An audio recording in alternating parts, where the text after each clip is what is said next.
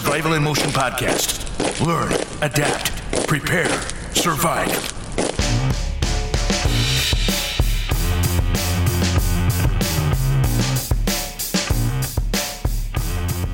Hello, everyone. This is author Cal Wilson. Welcome to another episode of the Survival in Motion podcast. On today's episode, what I'm going to be talking about is the movement to blacklist the group of Trump supporters, of conservatives, of Republicans, and even Christians. And it's not being called blacklisting, but that's what it is. I think the people doing the effective blacklisting don't want to call it that because that would conjure up comparisons to Senator Joseph McCarthy in the 1950s and the blacklisting he did back then, which liberals universally say is a horrible thing and they don't want to be lumped in with him, even though we're kind of running full circle here. That's what's going on. I want to back up for a second. I remember back when the Trump administration first started and hearing about Michael Flynn, who was appointed to be the national security advisor. This is not a cabinet position, but it's pretty close. It's way up there. And I think the first or second day on the job, a couple of FBI agents showed up at his door, just knocked on the door, just, hi, how's it going? Just want to chat, just sit down and chat. And he invites them in into his office and then they have a chat. We find out later that those two FBI agents were sent there to just ask Flynn what he was up to the last couple of days and try to trip him up in what he would say to them. And so therefore they could charge him with lying to the FBI.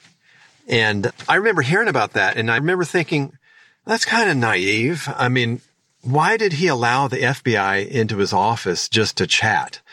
I think from what I saw at the time in 2016, I just thought, yeah, they're out to get people who work with Trump. And obviously that's what was going on here. And I think if Flynn could go back in time, he would say, no, I would never let those FBI people in my office to just to chat because they're out to get me. And they were.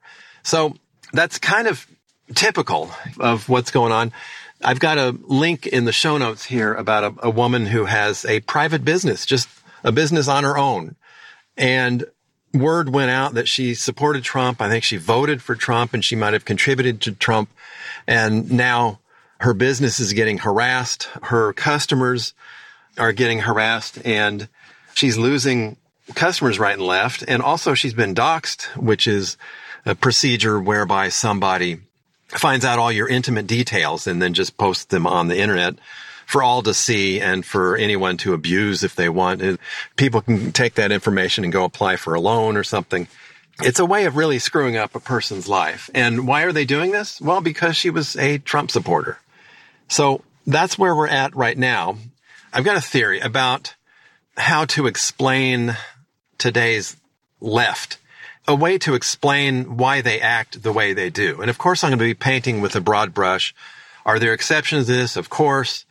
But I'm talking about the more intense liberals out there. And I haven't heard anybody else come up with this theory, but I'm going to give it a shot.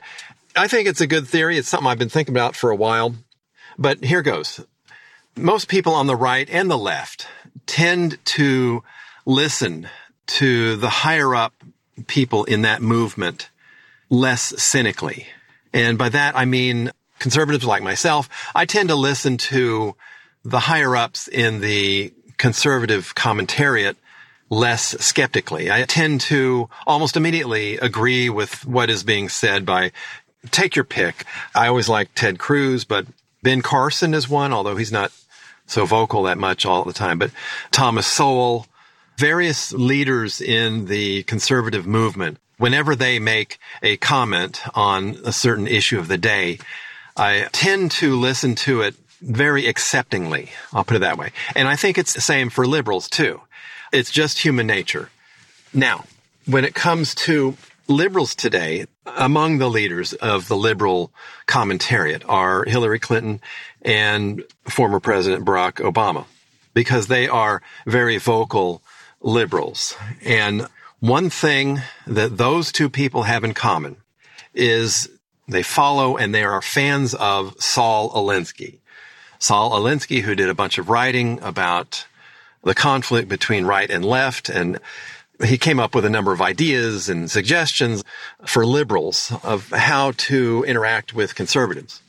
And if you've never read his book or his writings, Saul Alinsky, it doesn't matter. The main thing you need to know about Saul Alinsky is that his ideas, his writings, they're 100% on how to combat conservatives.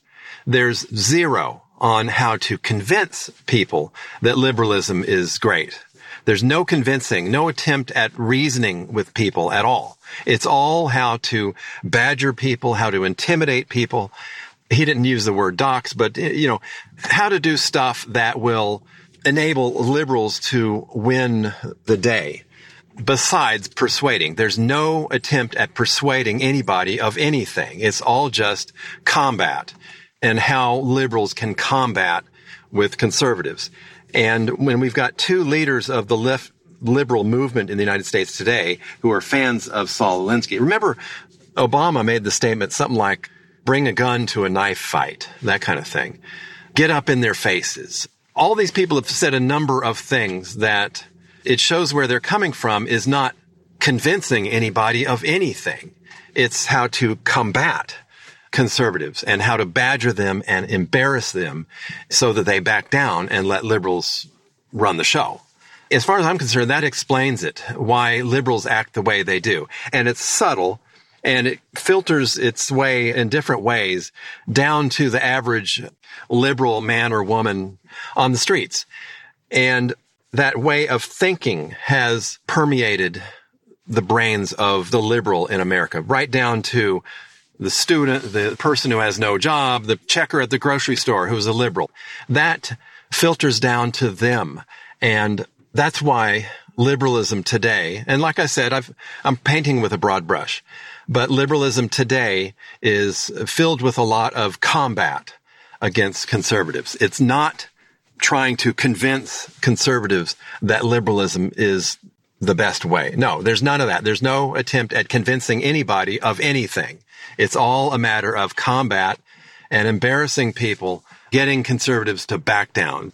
So that's my theory. And I think that explains why we're at the situation we're in today, which is it's a combat situation. It's not a battle of ideas at all. If ever there's a discussion of right versus left, and I disagree with you and you disagree with me, the liberal in the discussion doesn't disagree. The liberal tends to hate. I'm reminded of a family visit I had recently where one of the family members I visited was a, a very, very strong liberal, reads the New York Times all the time and, and absorbs it all. And I was feeling some real hostility in that setting. And I remember driving away. And as I drove away, I just reminded myself, liberals don't disagree. Liberals hate. I think that explains a lot of what's going on today. There's no attempt at persuading anybody of anything. It's a matter of combat. And that explains why this blacklisting is going on right now. And here's something else I'd like to point out, and this is probably pretty obvious to everybody, but there are several different major institutions in the United States, all of which have now gone far left. And it started with the universities and colleges in the United States. There is no tolerance for any conservative thought or any, God forbid, a, Trump supporter on campus. You know, that person would be immediately ruined. That's been the case for a long time. Now it's spreading from colleges into high schools and then middle schools and then of course in elementary schools as well. That everybody's far left. Everybody adopts far left political ideas and if you dare to disagree with everybody else, then you're ruined, you're fired, and you have no more career. And I'm kind of amused from time to time how you read about University of California, Berkeley, which prides itself as being the beginning of the free speech movement. Well, it's not exactly the free speech movement. It's the beginning of the free speech movement for liberals only because there is no free speech movement for conservatives. Conservatives are not tolerated. So that's colleges and universities. We also have media. We've got news reporting and we've got entertainment, all of which is far, far, far left. My wife watches a lot of murder mystery TV shows. And I find myself watching these murder mystery TV shows. And it's very subtle how every once in a while something gets thrown in that has nothing to do with the storyline, nothing to do with the death and who killed whom. It's just kind of a theme kind of introduced to try to get acceptance, you know, like abortion. A very sympathetic character will explain, I, I had no choice but to get an abortion. You know, I remember just a couple months ago when the shutdowns let up and for a few weeks we were allowed to go to the movies. My family went to see a movie and I can't even remember the name of it, but it was kind of an action adventure with a little touch of sci-fi in there. And we all went and it was great to go to a movie theater again before the next shutdown began. But anyway, just right in the middle of that movie, there was a lot of time spent on a couple of women who developed a sexual relationship. And I was thinking, come on, I'm here to be entertained. And I thought this was an action movie. You know, had I known, maybe that's something I would have considered earlier, but it's always thrown in. That's entertainment nowadays is whoever the good guys are and whoever the bad guys are. It's following a leftist paradigm. Now, as far as news goes, it's been predominantly liberal for a long time. And now I'm going to go off on Fox News a little bit. Hope you don't mind.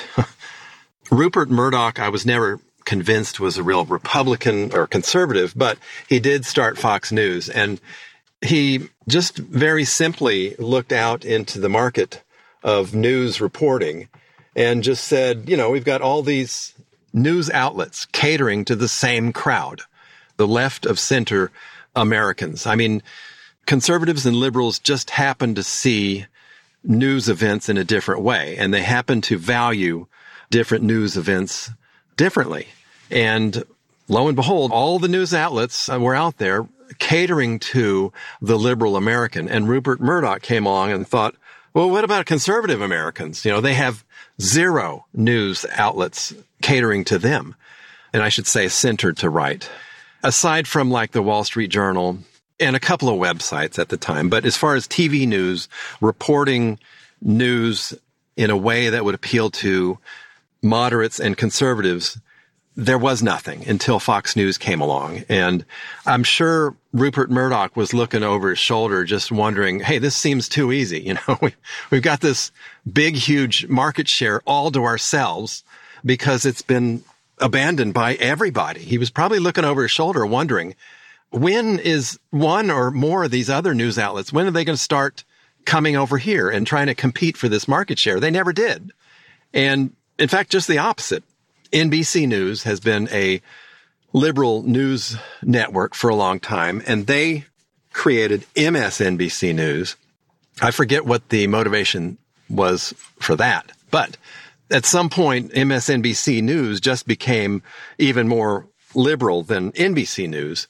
So NBC News created a competitor, you know, not a very smart idea, but such is the quest for disseminating news in a liberal way to a liberal market, you know, that NBC News didn't mind creating a competitor. So that was a real boneheaded move. And I'm sure the whole time, I'll bet Rupert Murdoch was probably looking over his shoulder, just saying, maybe CBS News will come out with a, a kind of an MSNBC News, you know, version, another news outlet or something specifically created to appeal to moderates and conservatives. But no, they never did. This whole crowd of news, they're all still appealing to the same number of liberals in the United States. It's bizarre as far as I was going, I was talking about the major institutions. And of course, news is mostly a liberal institution. I think Rupert Murdoch is handing over controls to his offspring. I don't know exactly who, but I get the impression that they have been educated in far left educational institutions, which is almost a redundant statement, but they grew up as liberals, and now they're in charge of Fox News. And over the last, say, six months or so, Fox News has made it pretty clear that they do not want to appeal to the middle or the right of center people. They look down on those people just as much as uh, CNN people do, you know. So that's where we're at as far as news. Even Fox News is going back into the fold and is going to be aligning itself with ABC, CBS, NBC, MSNBC, PBS, CNN, I might have missed a few, but all of those news channels cater to the same left of center market. And now Fox News is moving over in that direction. And as far as news reporting, I find myself listening to Newsmax a lot. I think this is a golden opportunity for the Blaze if it wants to expand and become a news channel. And One America News Network, I don't think I've seen that one. In fact, I might have read some headlines on that one. But anyway, I'm going over institutions. There's the media. That means news and entertainment are all leftist. And academia, of course, is all leftist. And now we have sports. If you'll remember a few years ago, we were all treated to the spectacle of these millionaire football players who could not earn much at all in other countries. Uh, they're making their millions here in the United States, but yet the United States is such an awful country that they can't find it in themselves to stand during the national anthem. Instead, they will take a knee. And that started spreading throughout the football world. And next thing you know, baseball, basketball, and now hockey. I mean, I can't think of a more middle class, middle income, right of center pastime than getting the guys together and either going to a hockey game or watching a hockey game on TV. And now that has been taken over. At least the higher ups at the league management are now leftist as well. So now we've got all major institutions in this country. And I can tell you the legal in, the legal industry has been liberal for a long time. So we've got many major institutions in the United States that are all far leftist and have now been taken over by the leftists. And the latest I heard from the hockey league is that somebody from the Trump administration got a job in the NHL and somebody raised a stink about it. Wait a minute. That guy is from the Trump administration. Why are you hiring him? Oh, okay. We got to fire him. And the next thing you know, he's basically been blacklisted because he was in the Trump administration. Okay, so what are the reasons for blacklisting and deplatforming and firing Trump supporters and or conservatives and or Republicans and or Christians? The latest has been the January 6th so-called siege of the Capitol, where a whole bunch of people went to hear President Trump speak on January 6th there was some talk about going to the Capitol and peacefully protesting. In fact, President Trump used the word peaceful. Then the crowd moved towards the Capitol to protest, which is part of the First Amendment. I mean, it's the very wording of the First Amendment to peacefully protest. But apparently the Capitol Hill police saw this huge crowd coming and they just cut and ran. And so the Capitol building itself was wide open while the House of Representatives and the Senate were in session, actually counting the votes for the presidency. And the first people in that crowd stormed the Capitol and, and started making threatening noises. And I think as the photos of that event are studied, there are a number of people who look at these photos and say, wait a minute, that guy was in that BLM protest a couple months ago, or that person was at the Antifa you know, in, in Portland or whatever, trying to burn down a courthouse. And of course, there were some Trump supporters who got carried away. I think there was another crowd of just law abiding Trump supporters who wanted to protest. And then they came across the Capitol and they saw the, the doors wide open. This is my theory. They probably just walked in out of curiosity. What's going on here? And had they known that this was something the Capitol Hill police left because they feared for violence, this crowd probably would have turned right around and, and left. But anyway, this, I think it was a false flag operation, partly. And that's the latest excuse. But any excuse will do. Trump has been accused of being a racist for a long time. And now Trump supporters are being accused of being violent. And that's the latest excuse. Now, who's doing this? The prominent name, of course, is uh, Alexandria Ocasio Cortez, but there are a number of Democratic office holders who are promoting the idea of keeping a list of people who were either in the Trump administration or people who had supported Trump. And shame on Forbes magazine for getting into the act as well. Forbes magazine used to be an interesting magazine. I wouldn't touch it right now for this very reason that they seem to be part of this blacklisting movement. So what can you do about it? And if I haven't mentioned it before in this episode today, I do think this is a relevant issue for a survival podcast. Remember, survival in motion, the name implies that you learn, adapt, prepare, survive to different situations. And this podcast has always been meant to discuss ways of surviving the end of the world and also just a mild inconvenience and everything in between. And obviously this falls in between. It's not the end of the world, but your job situation could be affected by this. The safety of your family could be affected.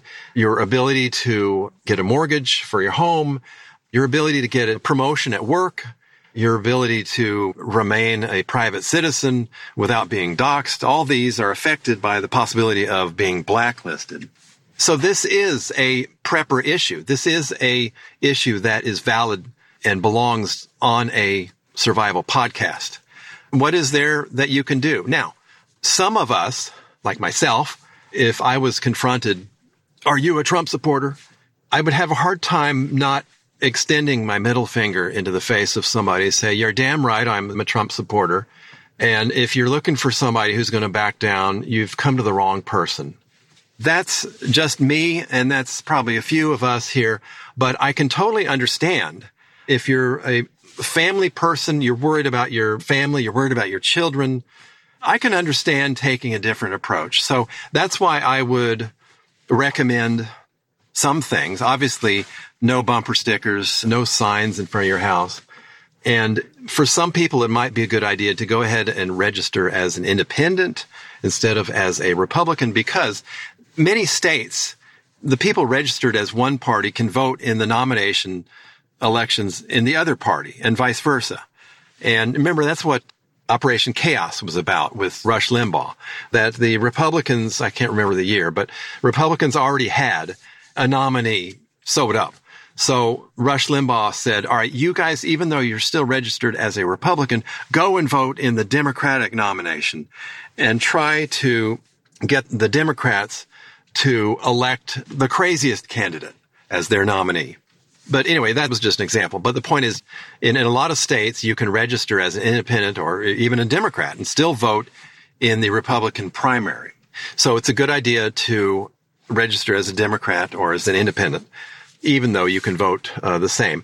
And obviously, watch your online media, uh, watch your social postings, and you have to keep your mouth shut at work. I know of one teacher who is keeping his mouth shut and he still has a job. So that's something else you have to do. You have to minimize the outward appearance that you might be a conservative, a Trump supporter, or a Republican.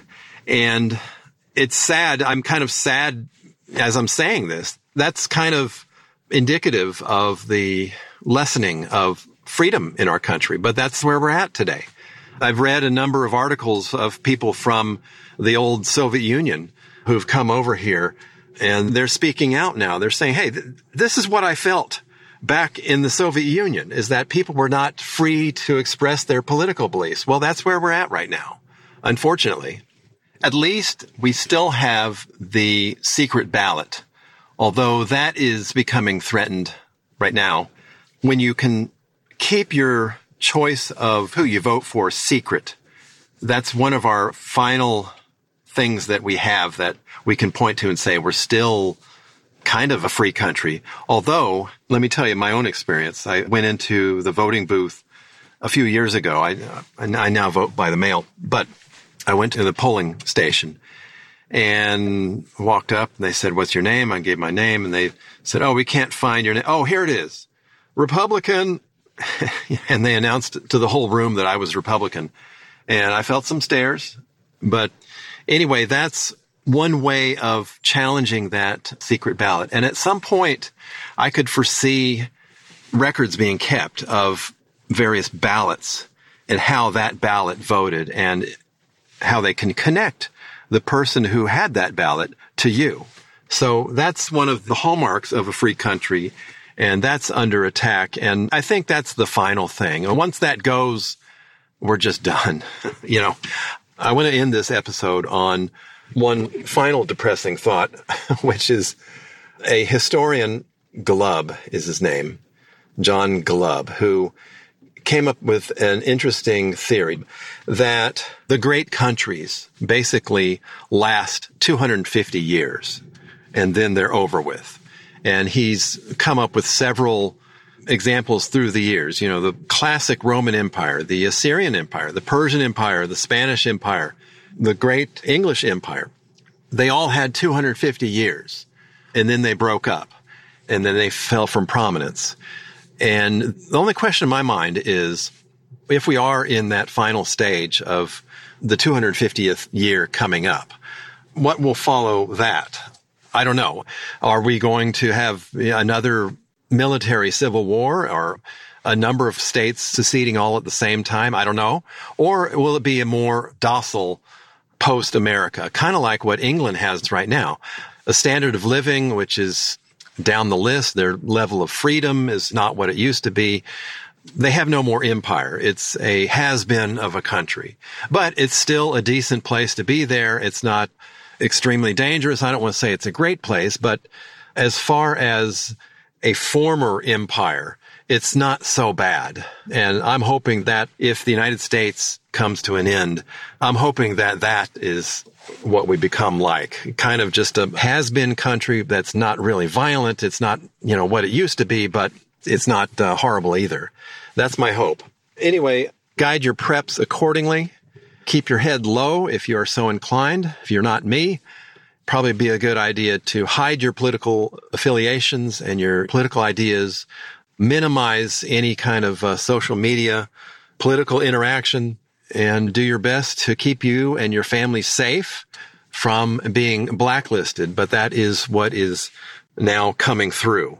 Uh, of course, like I said, it's not called blacklisting, but that's what's going on. So it's a matter of survival. And like with all survival issues, we have to learn, we have to adapt, we have to prepare, and then we have to survive. That's those four words that are so important at this podcast, the Survival in Motion podcast. So I hope you found today's episode of the Survival in Motion podcast maybe a little sobering, but educational and informative. And I think this is needed information. This is something we all need to be aware of that's coming down the pike and getting more momentum. I hear the music. That means our time is up. Thank you for joining me. God bless.